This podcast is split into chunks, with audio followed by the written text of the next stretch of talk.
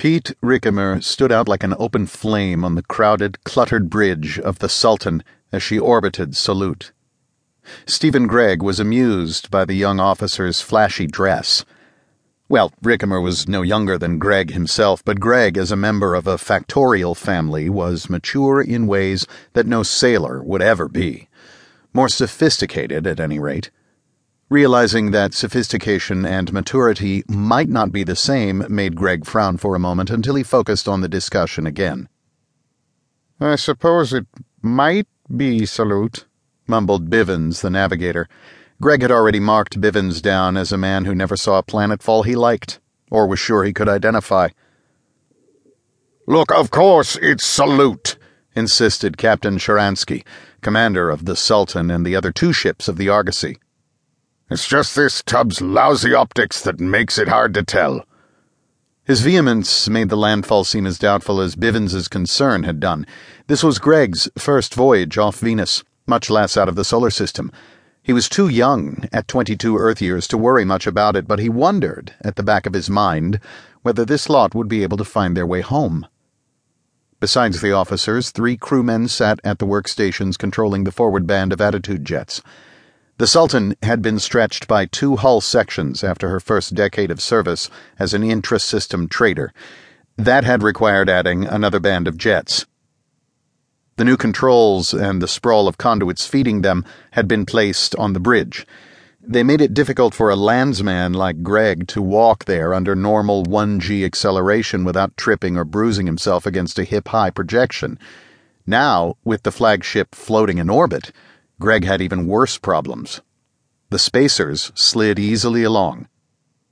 The most reassuring thing about the situation was the expression of utter boredom worn by every one of the crewmen on the control boards. They were experienced and they saw no reason for concern.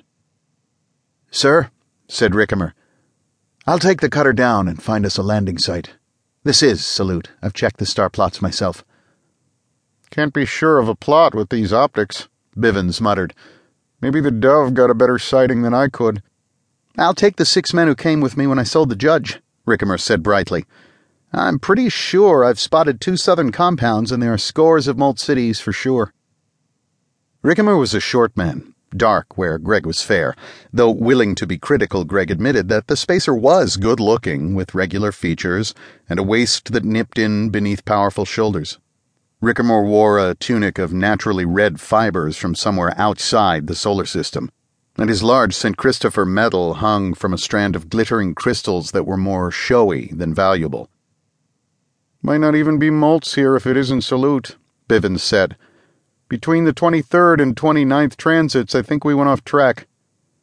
Sharansky turned, probably as much to get away from his navigator as for a positive purpose, and said, all right, Ricimer, take the cutter down. But don't lose her and don't con me into some needle farm that won't give me a hundred meters of smooth ground.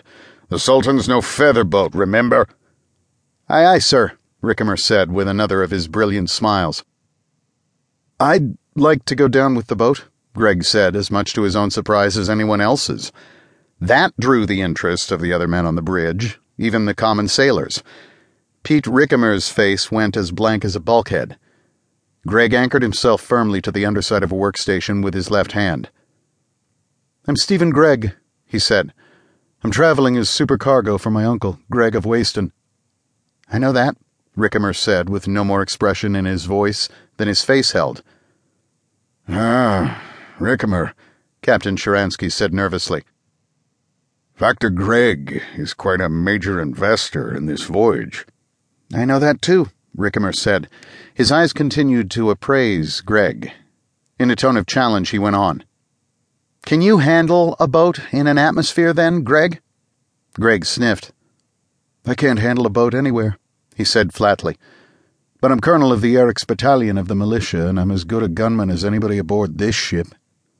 Ricimer's smile spread again. Yeah, he said. That might be useful.